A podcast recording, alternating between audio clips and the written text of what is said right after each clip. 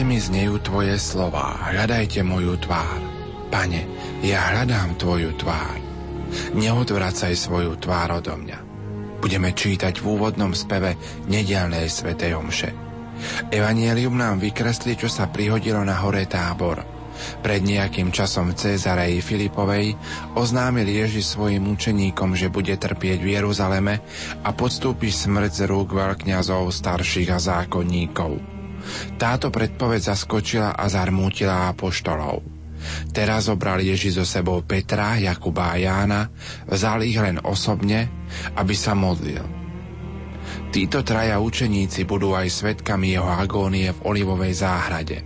Ako sa modlil, zmenil sa vzhľad jeho tváre a jeho odev zažiaril belobou. Videli, ako sa zhováral s Eliášom a Mojžišom, ktorí sa zjavili v sláve a hovorili mu o jeho smrti, ktorá sa mala uskutočniť v Jeruzaleme. Priatelia, začína sa Piatková Betánia, pri jej počúvaní vás vítajú majster zvuku Peter Ondrejka, hudobná redaktorka Diana Rauchová a moderátor Pavol Jurčaga.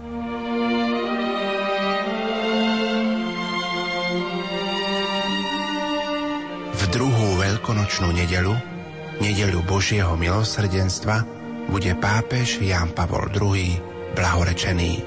Odchádzam od vás s pozdravom a žečením pokoja a zo srdca vás žehnám v mene Otca i Syna i Ducha Svetého. Nech Boh ochraňuje Slovensko a jeho obyvateľov. Apoštol Božieho milosrdenstva, lietajúci pútnik, mariánsky ctiteľ a pozbudzovateľ k svetosti každého jedného z nás. Všetkých nosím vo svojom srdci v tomto duchu vás všetkých pozdravujem. Dúfam, že nie je to s Bohom, ale dovidenia. Pripravujte sa na túto veľkú udalosť prostredníctvom nášho vysielania. A v sobotu, 14. mája, putujte spolu s nami ďakovať za dar slovanského pápeža na 7. rozhlasovú púť Rádia Lumen do Krakova.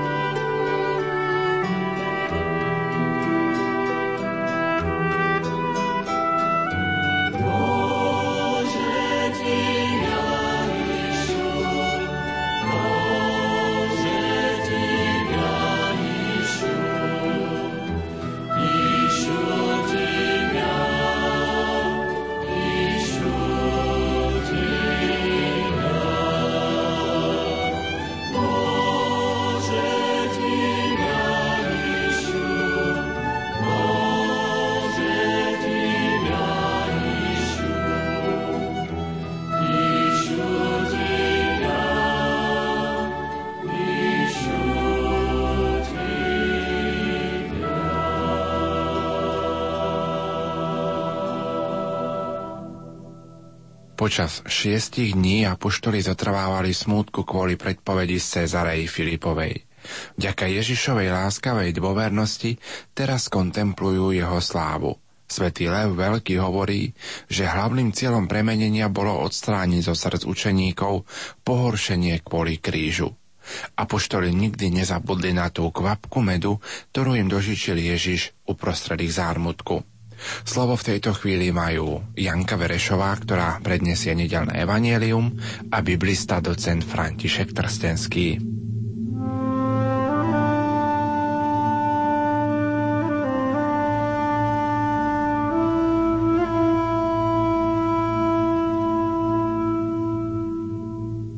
Ježiš vzal so sebou Petra, Jakuba a jeho brata Jána a vyviedol ich na vysoký vrch do samoty. Tam sa pred nimi premenil. Tvár mu zažiarila sťa slnko a odev mu zbelel ako svetlo. V tom sa im zjavil Mojžiš a Eliáš a rozprávali sa s ním. Vtedy Peter povedal Ježišovi, Pane, dobre je nám tu. Ak chceš, urobím tu tri stánky.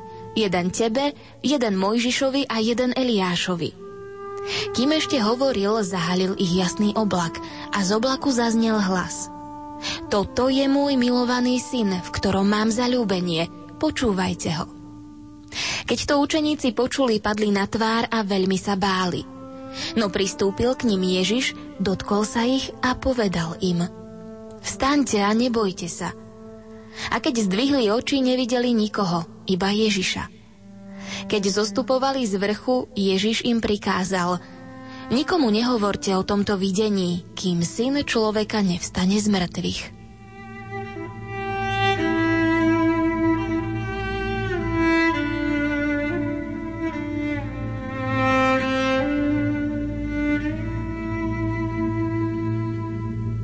Evangelista Matúš umiestňuje udalosť Ježišovho premenenia na vrchu aj do časového rámca. V úvode hovorí o 6 dní na to. Tento časový údaj upriamuje pozornosť čitateľa na Petrovo vyznanie pri Cezáreji Filipovej, po ktorom Ježiš ohlasuje svoje umúčenie a vyslovuje výrok o nasledovaní. V obidvoch udalostiach, v tej pri Cezarej Filipovej, ako aj v tej dnešnej, ktorá hovorí o premenení, vystupuje aktívne práve Peter. Premenenie sa udialo na vrchu, čím je celá udalosť vyňatá z bežného sveta – a odohráva sa v Božom priestore. V biblickom chápaní vrch je osobitným miestom stretnutia človeka s Bohom. Stačí si spomenúť na starozákonné vrchy Sinaj, na ktorom Boh dal prikázania izraelskému národu. Hermon, vrch Moria, vrch Nebo, alebo v Novom zákone Olivový vrch, spojení s Ježišovým na nebo vstúpením. Evangelista nespomína názov vrchu. Ale podľa všeobecnej mienky táto udalosť sa odohrala na vrchu Tábor, ktorý sa nachádza v Galilei. Reakcia učeníkov, ktorú zachytáva iba Matúšovo evanílium, je typická pre zážitok človeka s Božou slávou. Padajú na zem a sú naplnení strachom. Ale vidíme aj Ježišovo gesto. Ježiš sa ich dotýka. Toto gesto dotyku sa v evaneliách často vyskytuje v udalostiach uzdravenia. Ježišov dotyk uzdravuje, upokojuje, dáva istotu. A potom im aj adresuje slova. Staňte a nebojte sa. Ježišové slova prinášajú uistenie, pokoj a zbavujú človeka strachu. Ježišové slova patria nielen učeníkom tej doby, tej udalosti, ale učeníkom každej doby, aj tej dnešnej. Prítomnosť dvoch postáv starého zákona, Mojžiša a Eliáša, vždy zbudzovala osobitnú pozornosť biblistov. Prečo práve tieto dve postavy stoja s Ježišom a nie iné? Vysvetlení sa podáva niekoľko. Ide o dve hlavné postavy dejín Izraela. Boh cez nich výrazným spôsobom tlmočil svoju vôľu izraelskému národu. Obidve postavy zažili Božie zjavenie na vrchu Sinaj, teda je tu spojenie opäť s vrchom ako s miestom stretnutia s Bohom. Tak Mojžiš ako Eliáš vystúpili na vrch Sinaj a teraz je to Ježiš, ktorý vystupuje na vrch a zjavuje svoju slávu. Mojžiš zakúsil Božiu slávu o videní, Eliáš v jemnom vánku. Mojžiš a Eliáš zakúsili aj odvrhnutie vlastného ľudu. To, čo aj Ježiša čakáva. Že bude zavrhnutý, vysmiatý, potúpený a potom zabitý na kríži. Ale tretí deň stane z mŕtvych. Iné vysvetlenie je, že prítomnosť dvoch svetkov zodpovedalo židovským predpisom, podľa ktorého iba svedectvo dvoch alebo troch svetkov bolo pravdivé. A tak aj Ježiš svoje božstvo akoby potvrdzoval prítomnosťou dvoch svetkov, Mojžiša a Eliáša. V židovskom prostredí sa verilo, že Mojžiš aj Eliáš boli vzatí do neba. O Eliášovi to sväté písmo výslovne hovorí – O Mojžišovi síce písmo hovorí, že zomrel, ale neskoršia židovská tradícia pozná apokryfný spis, ktorý sa volá Na nebo vzatie Mojžiša. Vznikol síce až v prvom storočí po Kristovi, ale uvádza, že Boh ustanovil Mojžiša ako orodovníka, aby sa modlil za hriechy ľudu a prednášal prozby. A Boh ho vzal do neba. Starozákonné texty označujú Mojžiša a Eliáša ako prorokov, a tu máme teraz Ježiša ako toho najväčšieho proroka. Je naplnením prorokov. Dokonca prevyšuje prorocké prislúbenia. Keď Matúšovo evanílium uvádza poradie Mojžiš a Eliáš, tak vlastne predstavuje aj hlavné časti židovských svetých písem. Zákon a proroci. Zákon reprezentuje Mojžiš, 5 kníh Mojžišových.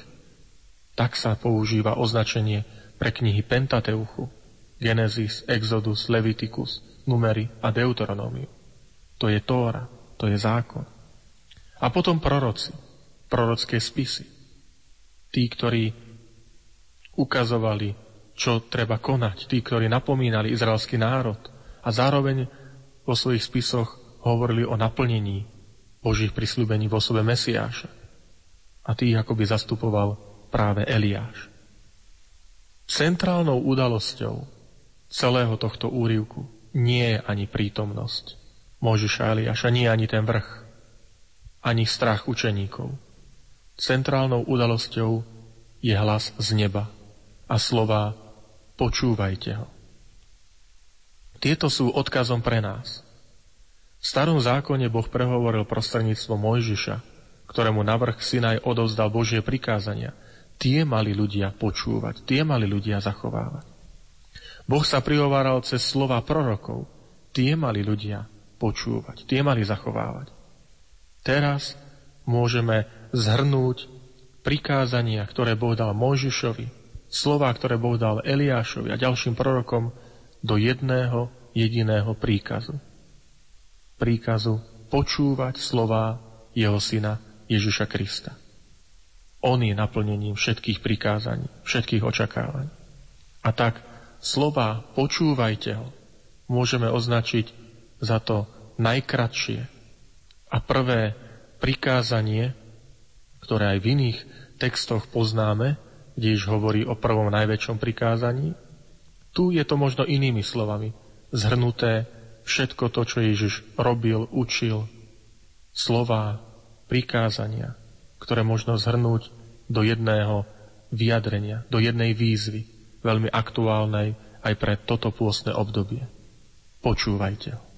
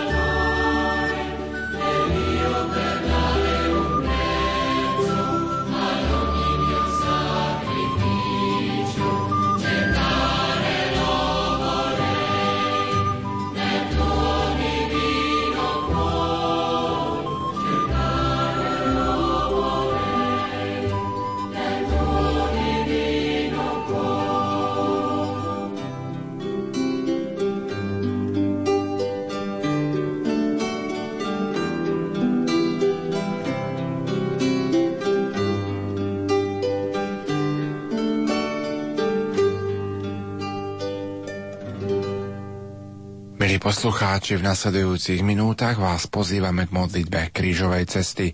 Ponúkame vám pobožnosť krížovej cesty, ktorú sme pre vás pripravili v roku kňazov. Nech sa vám príjemne počúva.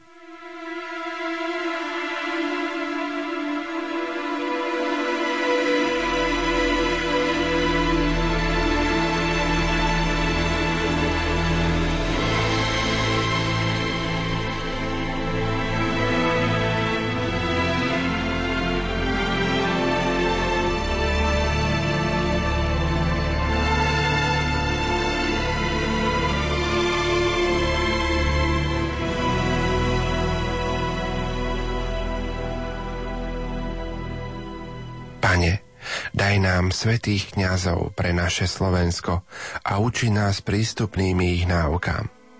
Túto pobožnosť krížovej cesty chceme obetovať za kňaza, ktorý nás pokrstil. Za kňazov, ktorí nás rozrešili od hriechov. Za kňazov, ktorí nám dávali pánovo telo a jeho krv vo svetom príjmaní. Za kňazov, ktorí nás učili a pomohli nám stať sa dospelými kresťanmi. Za kňazov, vďaka ktorým môžeme naplno slúžiť Bohu. Za kňazov, ktorí požehnali naše manželstva a naše rodiny. Za kňaza, ktorý bude pri nás stáť pred tým, ako predstúpime pred Božiu tvár.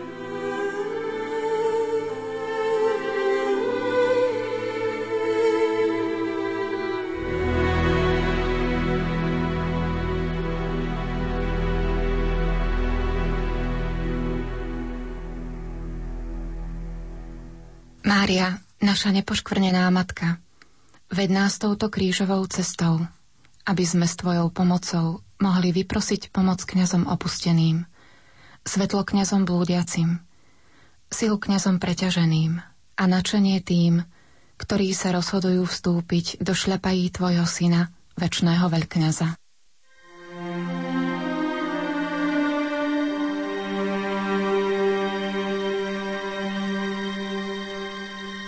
Prvé zastavenie Pán Ježiš je odsúdený na smrť.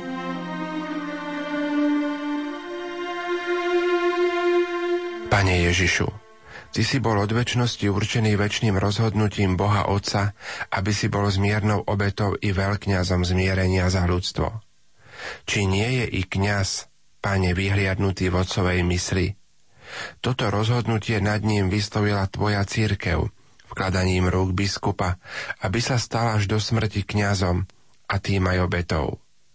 Koľko nespravodlivých výrokov, koľko súdov, ktoré ukrivdili, vyriekol svet na adresu kňazov. Kto je schopný spravodlivo posúdiť kňaza, ak nie sám Boh? Pane, daj silu kňazom, keď cítia osteň pohrdania, keď cítia strach pred mocnými tohto sveta, keď sú opustení, zrádzaný a odsudzovaný.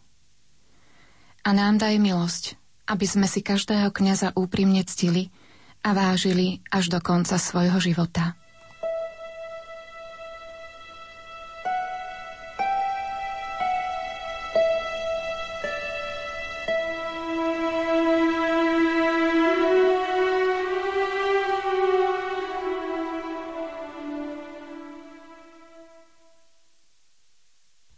Zastavenie Pán Ježiš berie kríž na svoje plecia.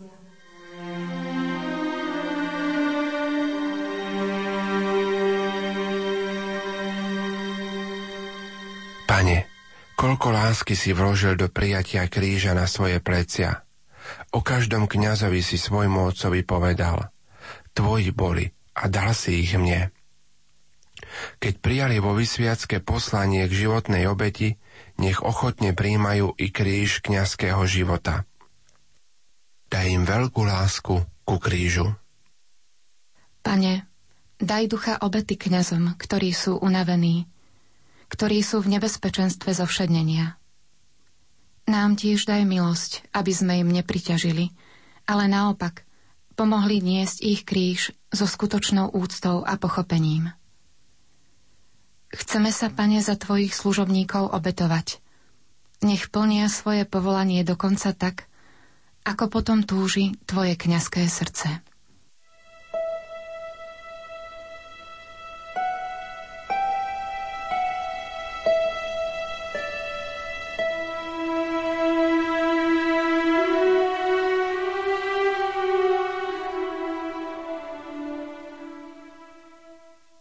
Tretie zastavenie.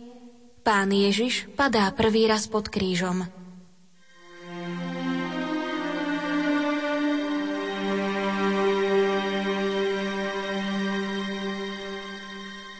To drevo je také ťažké a tak tlačí na rozodraté ramená. Keď padá, padá na tvár do prachu ulice. Spasiteľu, zrútený pod drevom bolesti, voláme k Tebe o milo záchrany pre kňazov, ktorých vábi hriech, ktorí sú naklonení k prvej zrade na svetom kňazskom ideále. Večný veľkňaz, zmiluj sa nad nami, a daj svoju milosť a silu kňazom, aby neklesali pod ťarchou telesných žiadostí, ale aby boli silným a čistým pokolením vyvolených. Keď nám bude ťažko, daj, aby sme nezabudli, že aj my chceme niesť drevo kríža, na ktorom Kristus, syn živého Boha, Kristus, syn Márie z Nazareta, uskutočnil vykúpenie sveta. Daj, aby kňazi podopretí Tvojou milosťou boli schopní zrealizovať svoje povolanie až do konca.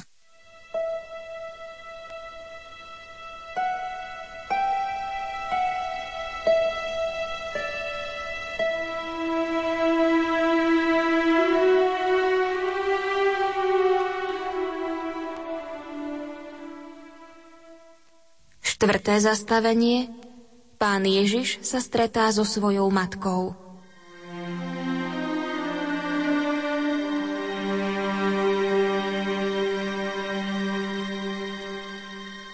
Matka ho musí vidieť v takom stave na ceste na popravisko.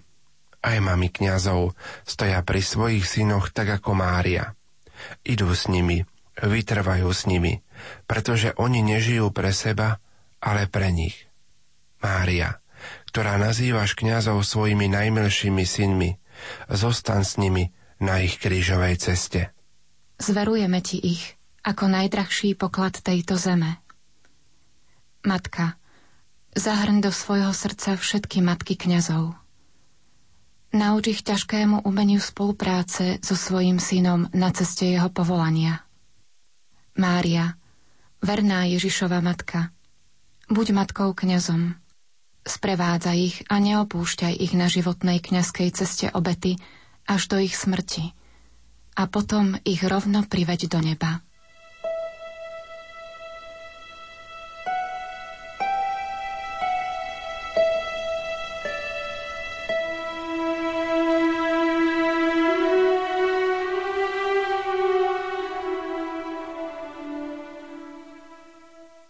Piaté zastavenie Šimon Cyrenejský pomáha pánu Ježišovi niesť kríž.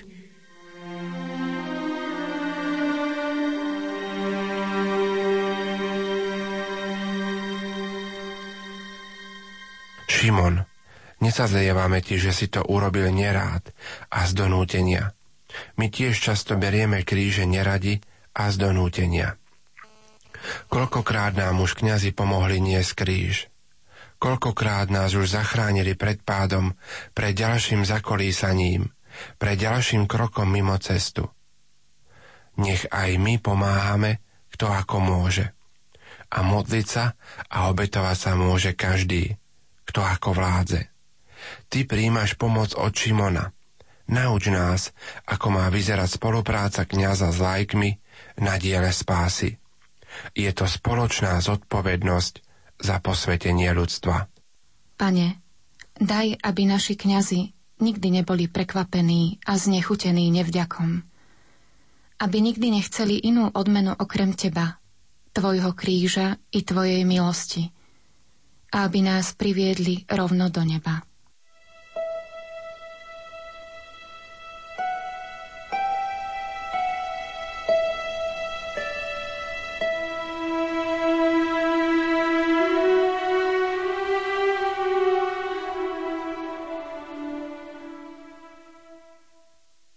Šieste zastavenie. Veronika podáva pánu Ježišovi šatku.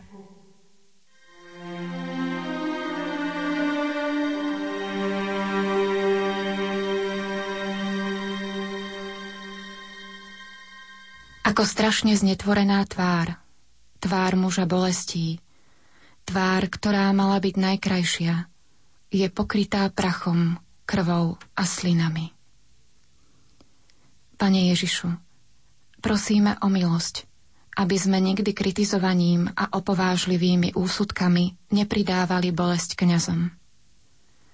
Daj, aby sa každý kňaz cítil v našej blízkosti bezpečným, váženým, aby si mohol odpočinúť od bolestí, ktorými ho zraňuje svet. Nauč, pane, našich kňazov odplácať sa za dobrozemské dobrodením večným. Pomôž im, aby za skutky lásky ku kňastvu podávali ľuďom teba a tvoje milosti. Vzdiaľ od nich svetské a povrchné spoločenské prejavy a ich vzťah k zvereným dušiam vo farnostiach nech je naplnený tvojim duchom.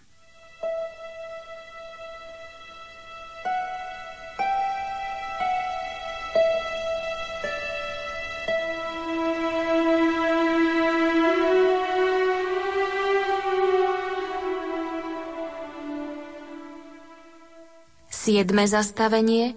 Pán Ježiš padá druhýkrát pod krížom.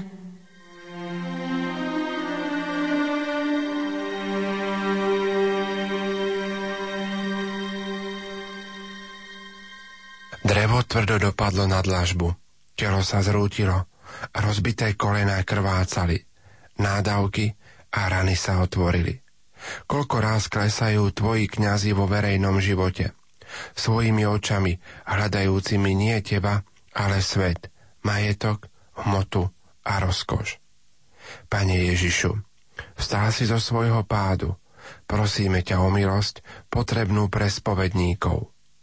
Naplň srdcia kňazov svojou múdrosťou, trpezlivosťou a láskou, aby vedeli dvíhať tých, ktorí upadajú do hriechov. Pane Ježišu, Prosíme ťa za kňazov, ktorí sa nemôžu vymaniť zo svojich slabostí, zo situácie, ktorá ich sputnáva, z chýb, do ktorých vždy znova upadajú. Daj účinnosť našim prozbám za kňazov, roznieť iskru našej ochoty modliť sa a obetovať sa za nich. Chráň nás od vlažnosti v príjmaní svetých sviatostí, a daj nám vždy znova povstať k horlivému pokračovaniu na ceste kríža.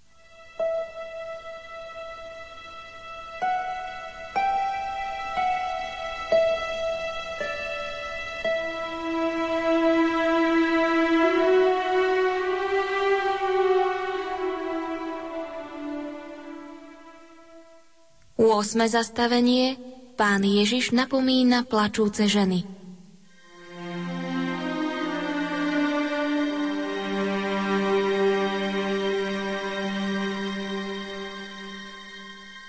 a Boh môj, aký veľký vzor kňazskej horlivosti nám dávaš v tomto zastavení. V tomto bolestnom postavení vie zabudnúť na seba, mysliac nie na svoju potupnú smrť, ale ako verný pastier na duše a ich spásu. Preto odmietaš súcit žien a napomínaš ich lútosti nad hriechmi. Pri tomto zastavení krížovej cesty veľmi ťa prosíme, Uč našich kňazov mať na mysli len spásu duší im zverených. Pane, nech naši kňazi nehovoria k nám nadarmo. Nech ich slová neberieme na ľahkú váhu. Nech počuté pravdy príjmame zodpovedne do svojho srdca i do svojho života. Udelím ducha bratskej lásky, potrebnej k opravdivému napomínaniu blúdiacich.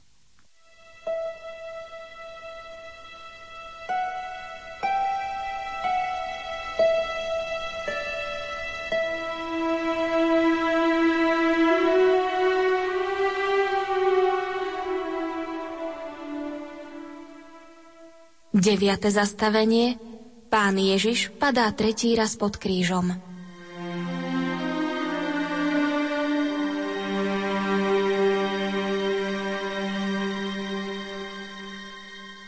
Blízko smrti, z vyčerpania, opustený a zničený ťažkým drevom kríža a našimi hriechmi. Ako by nebolo k človeka, ktorý by mu v tejto hroznej situácii mohol pomôcť. Najhoršou zbraňou pekla je skleslosť. K zemi ťa tlačia aj hriechy pýchy tvojich služobníkov, kňazov. Koľko duši odvrátili od teba tieto hriechy. Bože, nedaj, aby kňazi zaťažovali tvoj kríž hriechom pýchy. Pane, pre tvoj tretí pád pod krížom pomôž kňazom, ktorí nevidia východisko zo svojej situácie. Prosíme ťa, najvyšší veľkňaz, o tvoje milosrdenstvo pre každého kňaza, ktorý bol na zemi príčinou pohoršenia.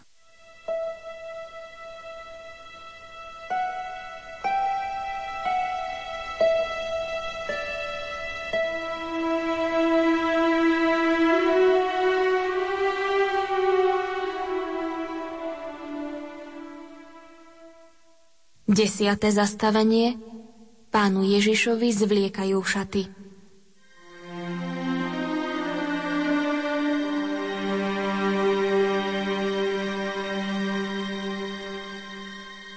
Na konci cesty strhávajú z teba šaty. Aký veľký bôl si znášal, keď so šatami strhli aj zaschnutú krv a obnovili ti rany. Musíš byť úplnou obetou. Všetko ti berú, nič ti nezostane. Hľa, príklad pre kniaza. Ak má byť obetov za ľud, nech sa má zbaviť všetkého. Osoby, miesta, zvykov, majetku, pohodlia a musí ísť. Pane, pre horkosť tejto chvíle prosíme za dar nepoškvrnenej čistoty pre každé kňazské srdce. Daj kňazom sily, aby sa vedeli skutočne zbaviť všetkého, čo ich delí od Teba – i keby to bolo také bolestné, ako bolo strhanie tvojich šiat. Nech si ty pre nich jediný pán a jediná láska.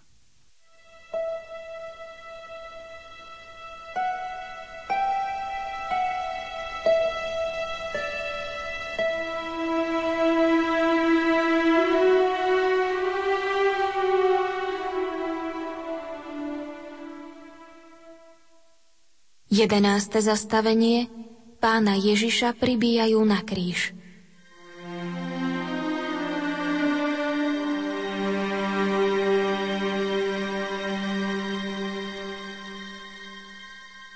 Klince trhajú nervy, bolesť v rukách a nohách je strašná.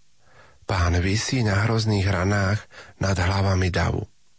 Hodina reholnej profesie, hodina kňazského svetenia, to sú hodiny, pre vyvolenie na život a na smrť. Pribitím na kríž ti vzali tú poslednú omrvinku cti, ktorú si mal ešte pred ľuďmi. Ježišu, povzbuduj kňazov k úplnej obeti svojho kňazského života, aj keď sú pozvaní k odňatiu cti i spútaniu svojich údov pre Tvoje meno. Pri tomto zastavení chceme zvlášť myslieť na všetkých prenasledovaných kňazov. Nauč, pane, tvojich kňazov odpúšťajúcej láske. Nauč ich výťaziť láskou, keď sa dostanú do rúk vrahov.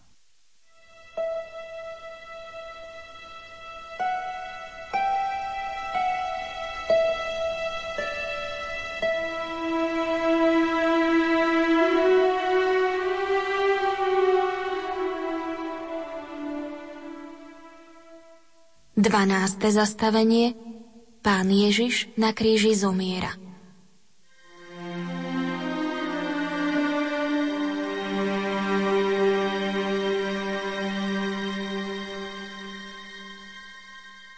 Viac než kňaz nám nikto nemôže dať. Nikto nám totiž nemôže dať Boha v živej obeti, v živom sviatostnom pokrme. Iba kňaz. Kňaz nás priviedol krstom do rodiny Božích detí, do cirkvy. Kiež by sme vďaka kňazom mohli opustiť tento svet zaopatrený, pomazaním chorých. Ježišu, zveruj naše životy požehnaným kňazským rukám.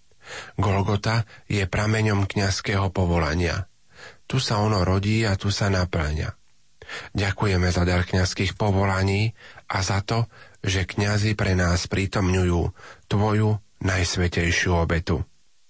Pán môj a Boh, silný, svetý a nesmrteľný, daj kňazom vernosť Tebe, cirkvi a zmiernej obeti svojho kňastva, aby sa nikdy ničím nedali zviesť a nezostúpili z obetného kríža svojho kňastva.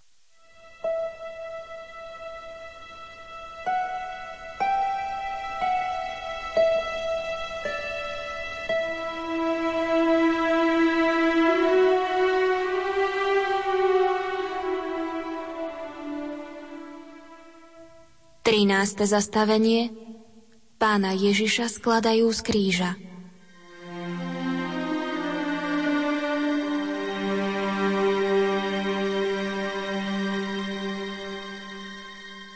Výkupná obeta je dokončená.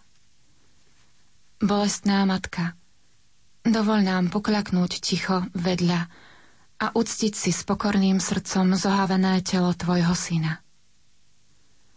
Nech žiadna milosť, ktorú sme prostredníctvom Kristových kňazov prijali, nezostane márna. Nech nesie ovocie spásy. Nech nesie bohaté ovocie pre nás, pre cirkev, pre naše spoločenstvo, pre celý svet. Tvoji kňazi vkladajú tvoje telo do ľudských srdc. Mária, matka kňazov, pre svoju materinskú bolesť Zľutuj sa nad kňazmi. A keď skončia svoj život, maj súcit s ranami a pokleskami ich duší. Vezmi ich do svojho materinského náručia a odovzdaj svojmu synovi. Pane, vyslíš nás, keď ťa prosíme o šťastnú hodinku smrti pre kňazov.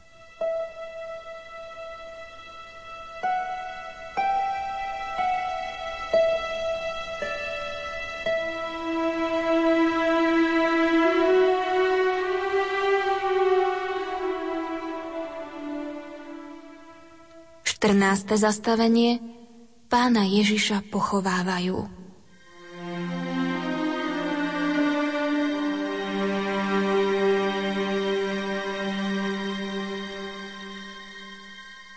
Hrob skale zavalený kameňom nie je posledným zastavením. Kto s Kristom zomiera, s Kristom tiež povstáva k novému životu. Pane, ďakujeme Ti, že si živý, láskavý, a milujúci v našich svetostánkoch.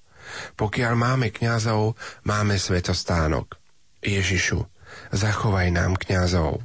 Daj našej krajine pod Tatrami nových kňazov a daj svetu svetých kňazov. Hrob najvyššieho kňaza je prázdny. On sedí po pravici oca, aby sa za nás prihováral. A na zemi koná cez srdcia, ústa a ruky viac ako 400 tisíc kňazov veľké kňazské dielo trvá naďalej. Tvoje umúčané telo už zložili na odpočinok. Daj, pane, nech kňazi žijú životom práce a obety. Daj im, pane, vernosť a silu k boju za slávu tvojho mena, aby si, ako tvoj verný služobník, každý kňaz zaslúžil odpočinok u teba, väčšného veľkňaza.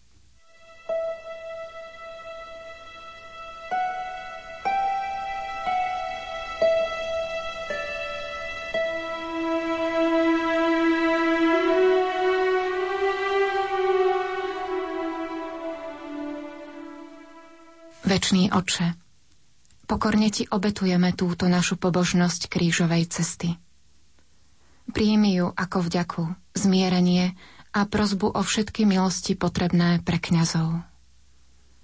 Mária, matka a kráľovná kňazov, vypros, aby kňazi boli verní láske a tak došli do väčšnej bláženosti. Cirkev volá k ľuďom minulosti i budúcnosti, volá predovšetkým ku ľuďom v súčasnosti. Venite adoremus.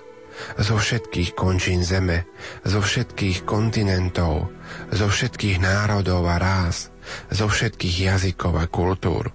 Spolu sa klaňajme Kristovmu krížu, ktorý je nerozlučne zviazaný s dejinami tejto zeme. Spolu sa klaňajme krížu, na ktorom zomrel Boží syn. Prostredníctvom tohto kríža Boh už neumrie v dejinách ľudstva. Amen.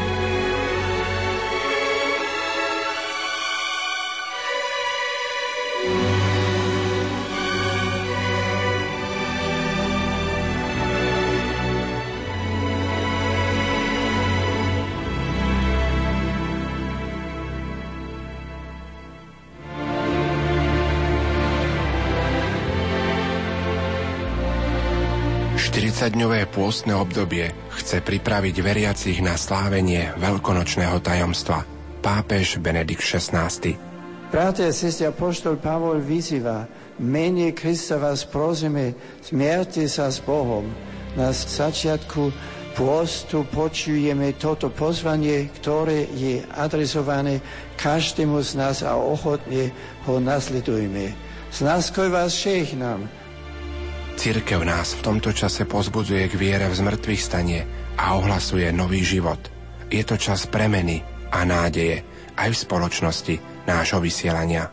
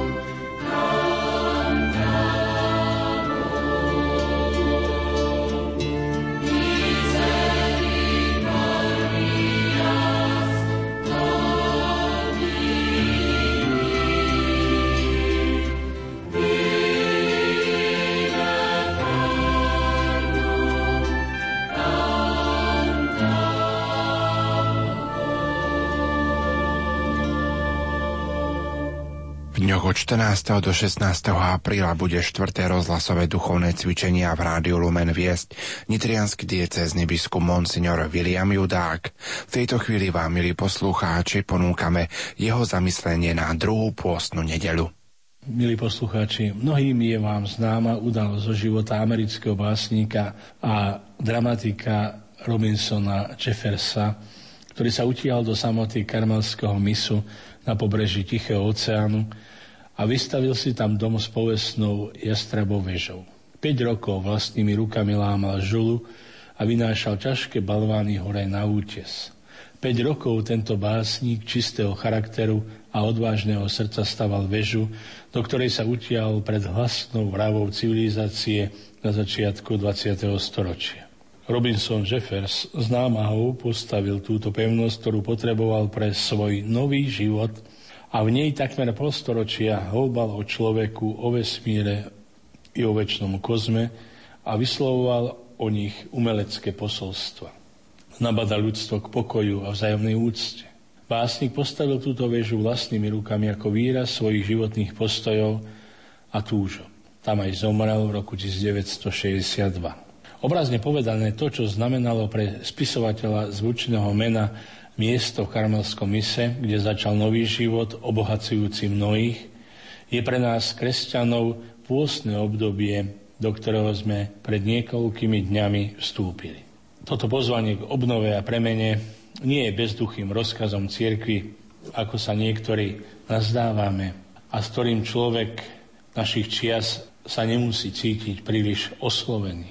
Ide o viac. Všimnime si najskôr, že je priam nepochopiteľné, ako ďaleko ide Boh v ústretí človeka. Aj dnes, keď pozýva svojich najbližších spolupracovníkov a apoštolov na horu Tabor, kde sa pred nimi premienia. On nám celým svojim životom i svojou naukou sa zjavil, aby sňal hriechy. A svätý Ján Apoštol hovorí, v ňom hriechu nebolo. A Pavol pripomína toho, ktorý nepozná hriech za nás, urobil hriechom, aby sme sa v ňom stali Božou spravodlivosťou. On sa postavil na miesto každého z nás, na miesto človeka, ktorý je neustále zmietaný a stojí pred novými a novými možnosťami, ako ísť vo svojom živote ďalej, ktorým smerom, ktorou cestou. Ponuky sú naozaj mnohoraké, a že nevedú len k hodnotám, ktoré obohacujú náš život, netreba ani dokazovať. Možno ste, milí priatelia, zažili situáciu, či už aktívne, alebo aspoň ako svetkovia, keď sa rodičia či iní, ktorí vychovávajú s láskou, chcú približiť k deťom. V takom prípade neostanú stáť hore a odtiaľ sa prizerať moci sily. Urobia však niečo nedôstojné dospelého človeka. Klapnú si na úroveň dieťaťa, prispôsobujú sa mu takými gestami a slovami, ktorým dieťa rozumie. Prečo to vlastne robia? Veď je to smiešne, pomyslí si nejaký chladný pozorovateľ.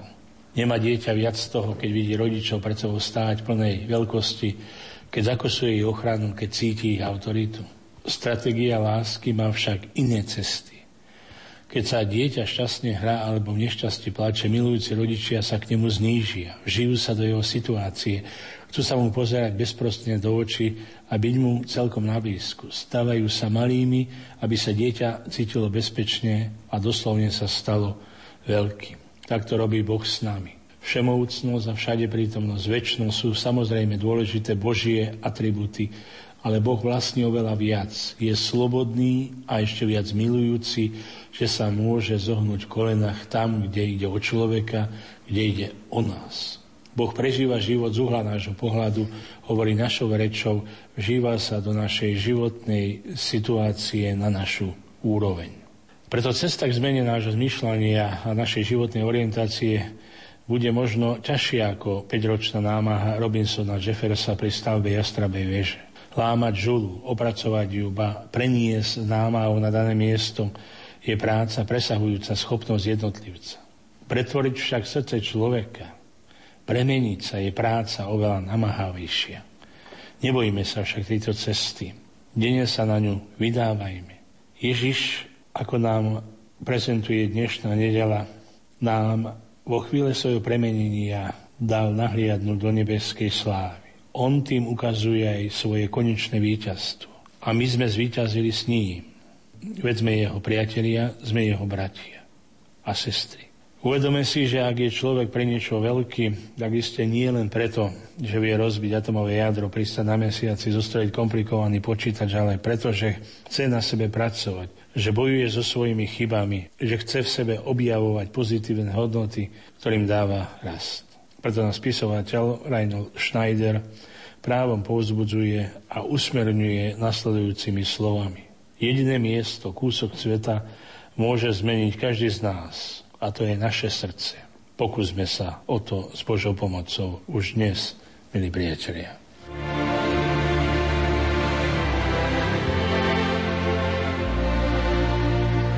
Štvrté rozhlasové duchovné cvičenia s biskupom Williamom Judákom sú už na obzore. Mám bázeň pred touto veľkou príležitosťou a budem sa usilovať tieto dni naozaj zodpovedne pripraviť na dané témy. Samozrejme teším sa na poslucháčov Radia Lumen a veľa sa za nich aj v týchto dňoch modlím a prosím aj ich, aby po svojich modlitbách aj každodenných obetiach, najmä chorí a starí mysleli aj na tento úmysel, aby toto naše stretnutie na vlnách éteru bolo vzájomne obohacujúce. Pripravte sa na slávenie Veľkej noci v dňoch od 14. do 16. apríla s Rádiom Lumen.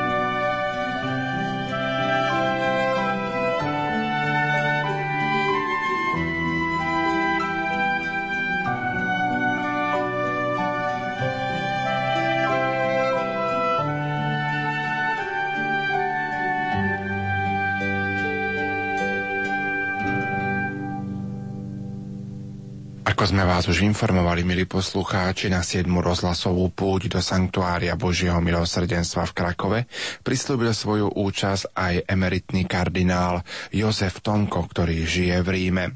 Predčasom sme s ním nahrali aj nasledujúci rozhovor. Jeho eminencie, oca kardinála Jozefa Tomka, sme sa spýtali, s akým pocitom prijal správu o blahorečení pápeža Jána Pavla II. No s mimoriadnou radosťou som na to čakal. Ja sa pamätám, keď mi ľudia pri pohrabe Jana Pavla II., keď sme odchádzali z toho nabitého námestia, tak som stretol celú skupinu, veľkú skupinu a tá niesla nápisy na dreve Santo subito, svety i hneď. Nuž, nebolo takto i hneď, že by to zajtra, ale prišlo to hodne rýchlo, chvála Bohu, no veď o tom som ani nepochyboval. Pravda, že blahorečený, že už je tam hore u otca, v dome otca, ale pravda, keď je to aj úradne potvrdené církevne a to práve spraví hlava církvy Svetý Otec, tak samozrejme, že to je veľká radosť. Myslím, že ľudia sa na to tešia, lebo aj ako už teraz počúvať, tak sú nahlásení toľky ľudia, že tu na už všetky možnosti obyvací a podobne, že sú už naplnené, už od teraz. Takže vidíte, že záujem je mimoriadný. Ako si spomínate na chvíle, keď svätý Otec odišiel do domu Otca? Jaj, to je taká spomienka pre mňa tiež mimoriadná.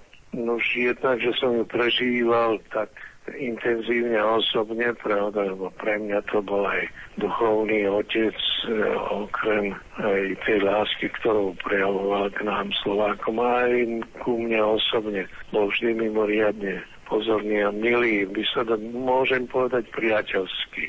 Takže som to prežíval hlboko, tým ja, že piatok pred smrťou, on zomrel v sobotu, pravda, večer, piatok e, ja som tam bol u neho ešte a dostal som sa e, až k jeho posteli a bol práve v tých bolestiach, keď už začínali vlastne tie posledné hodiny, pravda. Tak som ho videl ešte to utrpenie, pravda, s ihlami, s injekciami, s liekmi a podobne. Hej. To bolo jedno. Potom v sobotu, ako náhle to oznámili, tak ja som behom 12-13 minút už bol práve pri jeho posteli, kde bol vystretý, ale už v takom majestátnom, to bolo čosi krásne, pravda, ako ležal s rukami pri tele s tým výrazom nádherným pokoja, veľkého pokoja, tak posmrtného pokoja. No tak vtedy som mu tú ruku, ktorá bola ešte, mala znaky, pravda, po tých všetkých injekciách a pichančkách, hej, tak som mu ju povoskal, pretože mne to osobne okamžite pripomenulo veľký okamih, keď mi on práve túto ruku, tieto ruky vložil pri biskupskom svetení v Sixtínskej kaplnke. Takže to si samozrejme, že to bolo pre mňa čosi hlboko dojímavé, no tak tú roku, kedy vtedy, keď som poboskal a som sa pomodlil a potom už samozrejme prišli ošetrovateľi, aby ho pripravili na prenesenie. To sú mohutné chvíle v živote. Ako by sa naši poslucháči mohli pripraviť a pripravovať na blahorečenie Jána Pavla II. Ako by mohli aj tento čas postup využiť na práve túto situáciu a tento moment, ktorý bude 1. mája na nedelu Božieho milosrdenstva. Ja myslím, že to všetko ako si najmä teraz keď na církev sú po svete veľké útoky, ktoré isté, že sú prehnané, ale pravda ide tu aj o to o chyby, ktoré v cirkvi sa objavili a za ktoré tiež musíme my odprosovať. Ja myslím, tak, je, tak musíme myslieť na vlastnú duchovnú obnovu práve pri tejto príležitosti, ale aj na odprosovanie za všetky chyby a za všetky hriechy práve na svete, aj v našej cirkvi, lebo existujú. Darmo sme slabí ľudia a hriešní ľudia. Takže ja myslím, práve pôst, obrátenie, duchovná obnova, to sú také heslá. A to, čo nám on nechal, keby sme sa vrátili trošku k tým jeho posolstvám, ktoré nám nechal počas troch siest návštev na Slovensku. Dlhé roky ste boli prefektom kongregácie pre evangelizáciu národov. Putovali ste po svete. Otec kardinál, čo pre vás osobne znamenajú púte? No ja púte, pravda, ako u nás na Slovensku majú svoju osobitnú tradíciu, tak e, to vždy bolo čosi veľké. Aj keď nešlo povedzme od nás, aj z dediny až do Levoče, to bolo už priďaleko, ale chodili ľudia, ale aj na bližšie miesta. Veľmi radi naši ľudia chodili a my deti sme ich vyprevádzali a potom znovu vítali, pretože pravda to sa išlo niekedy na dva dní alebo podobne, takže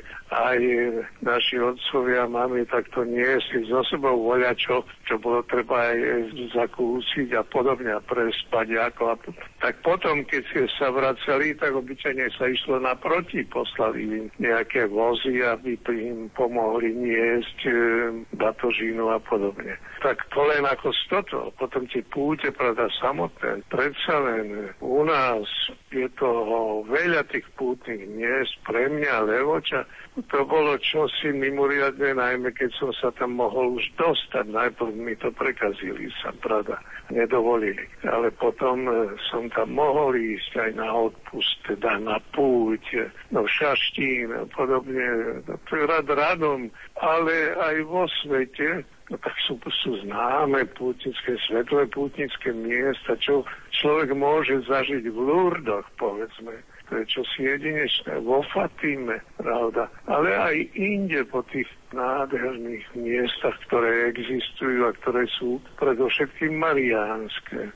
Takže aj keď so Svetým Otcom, keď sme išli, no on, zaujímavé, čo on to o tom hovoril, o tom myslel, lebo on vždy hovorí, považoval každú cestu za púť k svetini ľudí, ľudu, Božieho ľudu tak v misijných krajinách už vznikajú takéto svetine, napríklad Jamosukro, pobreží Slonovej kosti.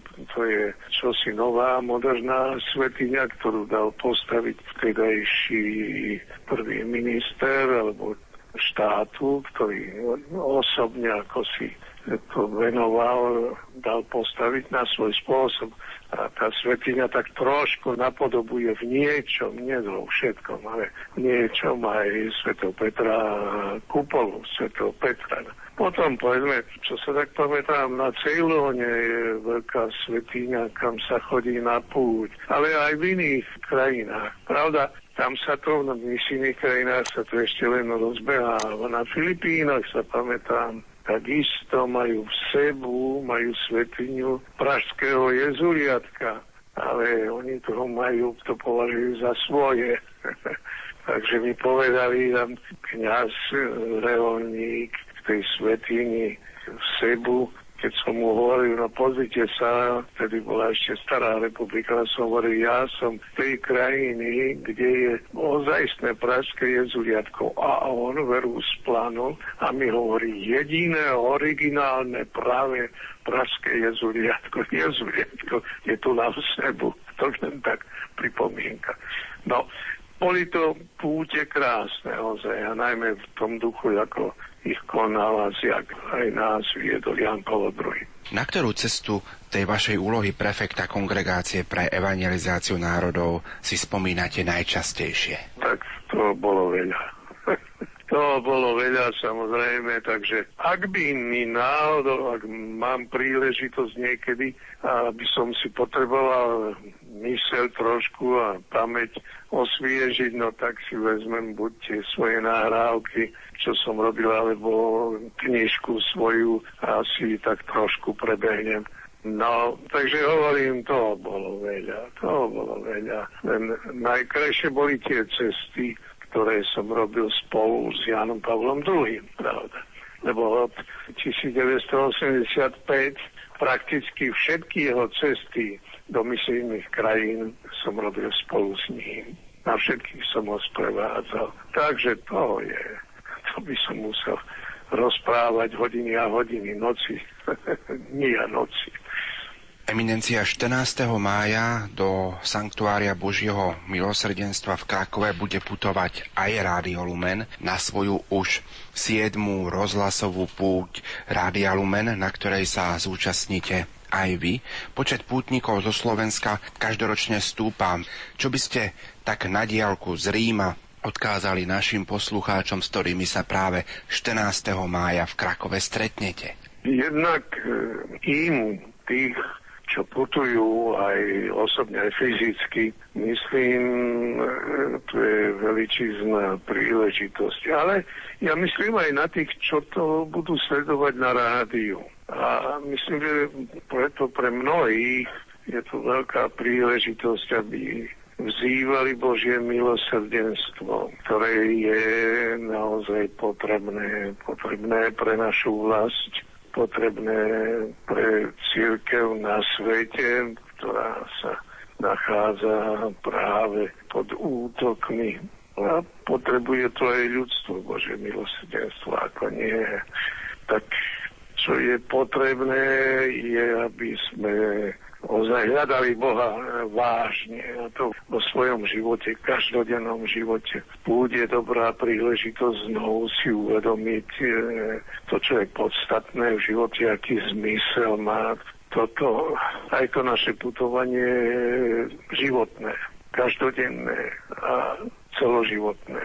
Že predsa len e, to mierí kam si a mierí to práve do domu Otca, ktorý je otcom milosrdenstva. To myslím je dôležité pre všetkých. Čo pre vás osobne znamená Krakov? Krakov mi pripomína bezprostredne Jána Pavla II. Bol som v Krakove viackrát. No a keď hovoríme o Jánovi Pavlovi II., no tak mi ho pripomína ako arcibiskupa. Lebo on tu v Krakove teda prijímal návštevy aj zo Slovenska. A počas totality v kaplnke, kde som sa aj ja niekoľkokrát modlil, pravda, som si ho obzrel. V kaplnke na biskupskom úrade tajne vysviacal na kniazov našich mládencov pripravených e, už všelijakými spôsobmi, ale ktorí nemohli byť vysvetení na Slovensku. On ich vysviacal na kniazov. Myslím, to bola veličizná služba. A takisto prijímal iných ľudí, ktorých povzbudzoval. Ja sa len pamätám na audiencii po mojej vysviacke, keď sme ho ako si tak tlačili, toľko bolo ľudí a, a tak sa k nemu hrnuli. A keď ja som ho vyzval, aby prešiel keby bol taký dobrý a prešiel pomedzi ten zástup, aby ho ľudia mohli aj takto ešte zblízka v tej sále, veličnej sále, by ho mohli ako si sa dotknúť, alebo aspoň ho pozdraviť aj takto, tak on hovoril, no dobre, ja viem už tú cestu, lebo mi ju váš arcibiskup naznačil a ja by som chcel ísť nie len touto cestou, ale ešte ďalej, ešte ďalej, no a naznačoval na, na tie naše Tatry a tak ďalej. No, ako si tým naznačoval svoju túžbu byť e, a to aj v tej dobe, tmavej dobe totality pravda, so Slovenskom. Takže ako si Krakov to všetko mi privádza na mysel tie spomienky na neho, na jeho veľkú osobnosť. Môže byť táto 7. rozhlasová púť Rádia Lumen do Sanktuária Božieho milosrdenstva v Krakove aj takým poďakovaním Slovákov za dar slovanského pápeža? No ja by som povedal ešte viac poďakovaním za dar slovanského pápeža, ktorý bol ale našim veľkým priateľom Takže ako takého my si ho môžeme ešte viac úctiť. Mne tak napadlo, keď som mu zverejňoval v knihe práve obraz fotografiu, pravda, s Matkou Teréziou, tedy kniha ešte, ešte vyšla hodne dávnejšie, nie, ale tak tam som dal jeden podtitul, že je dobré mať priateľov v nebi a priateľa a priateľku v nebi. No tak myslím, že pre nás je tiež veľký dar, že máme priateľa a takého priateľa v nebi. Otec kardinál, ale tešíte sa na stretnutie aj s Slovákmi, s našimi poslucháčmi práve v tomto sanktuáriu? No ako by nie, veľmi, veľmi sa teším, pravda. Bude to trošku, pravda, takto nabité, lebo predtým mám záväzky v Bratislave, no ale dúfajme, že šťastlivo sa tam dostanem aj ja, aby som už na púti bol spolu so všetkými ostatnými pútnikmi zo Slovenska.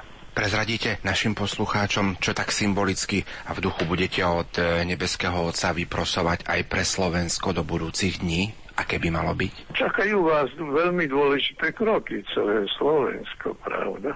Kde bude treba vyznať e, svoju vieru tak jednoducho, ako sa dá. Aj, aj civilne budete mať čo chvíľa sčítanie ľudu a ako tam býva, ja sa pamätám, pri prvom sčítaní ľudu boli všelijaké možné i nemožné odvádzanie o to, aby sa ľudia nepriznali.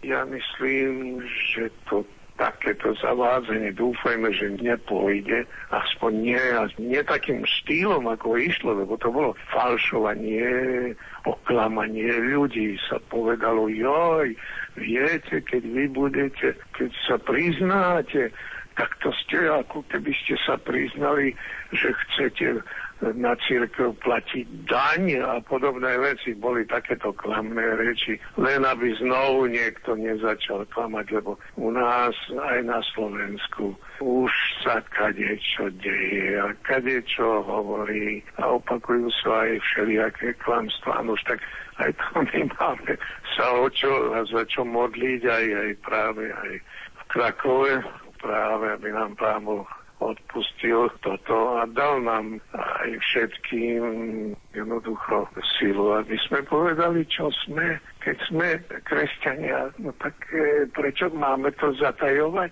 Jakí sme kresťania, či sme takí dobrí kresťania, či praktizujeme, ba dokonca aj keď nepraktizujeme, aj vtedy má, môžeme byť kresťanmi. Prečo nie?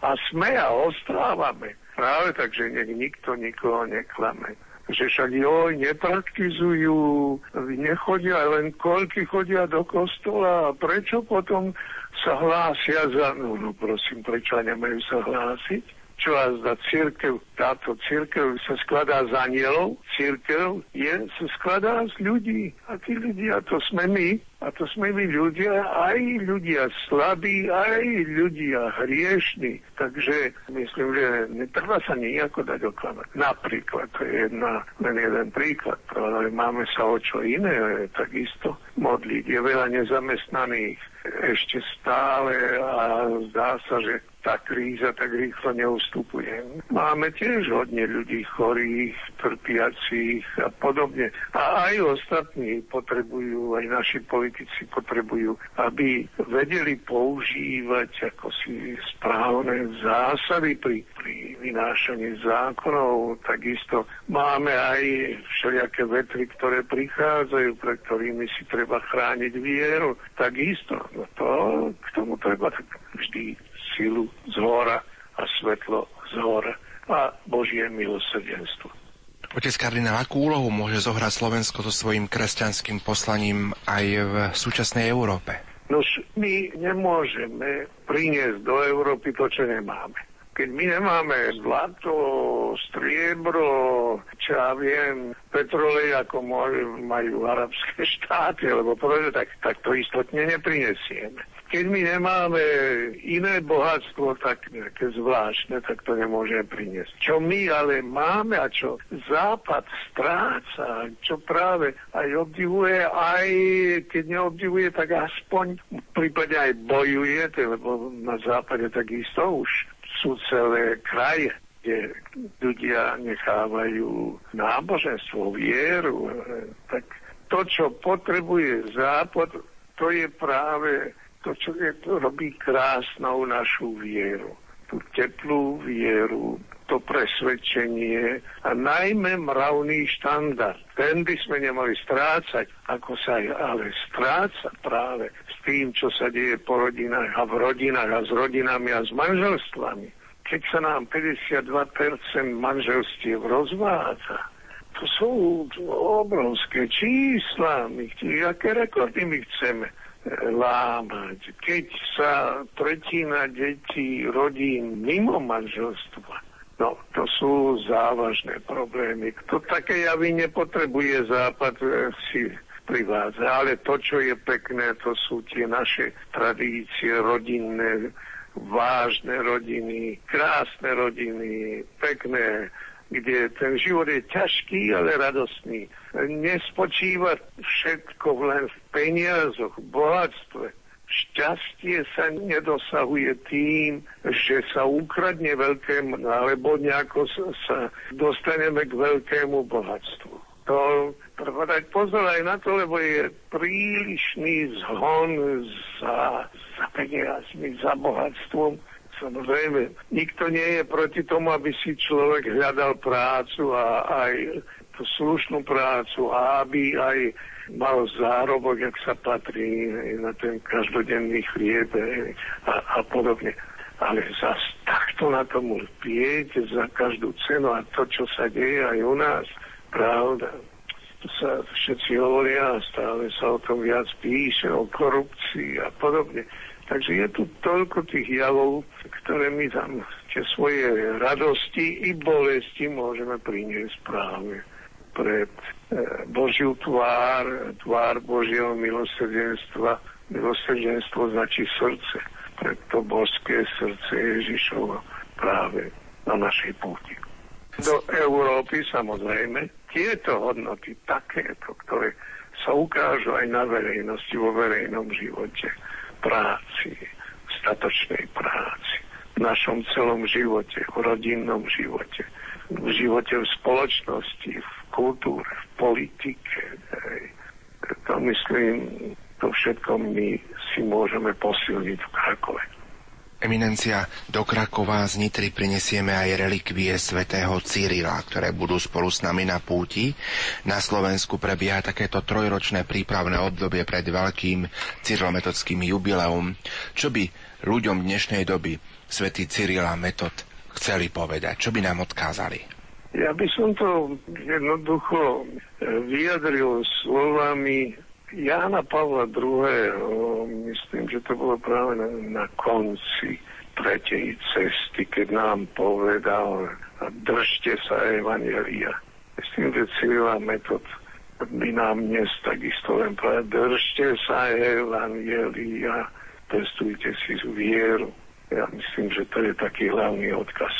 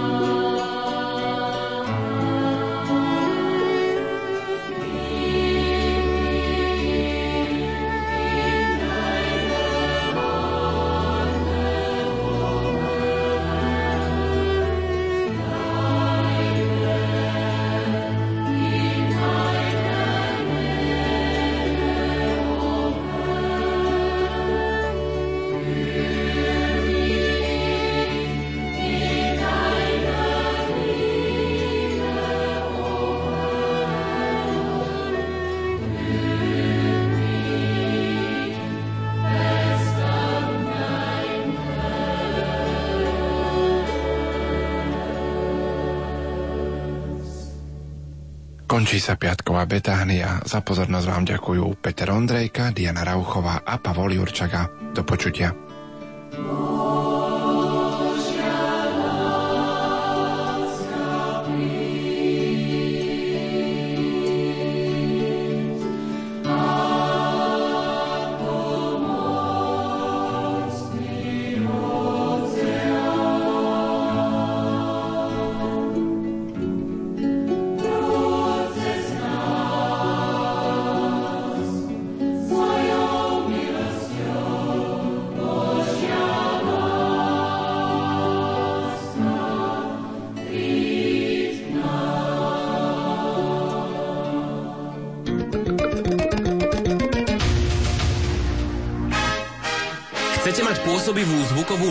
Nahrávku čítaného textu aj so sprievodnými zvukmi? Využite nahrávacie štúdio Rádia Lumen na výrobu reklamných spotov, oznamov, zvučiek, komentárov a čítaných textov. Za priateľnú cenu ponúkame kvalitu a profesionálny prístup. Viac informácií vám poskytneme na telefónnom čísle 048 471 0830 alebo na e-mailovej adrese drotarova zavináč lumen.sk. Vysielanie Rádia Lumen môžete počúvať kdekoľvek vo svete. Vo svete. A to nie je všetko. Okrem živého vysielania je možné vypočuť si aj reprízy od vysielaných relácií. Počúvajte vysielanie Rádia Lumen prostredníctvom internetu. internetu.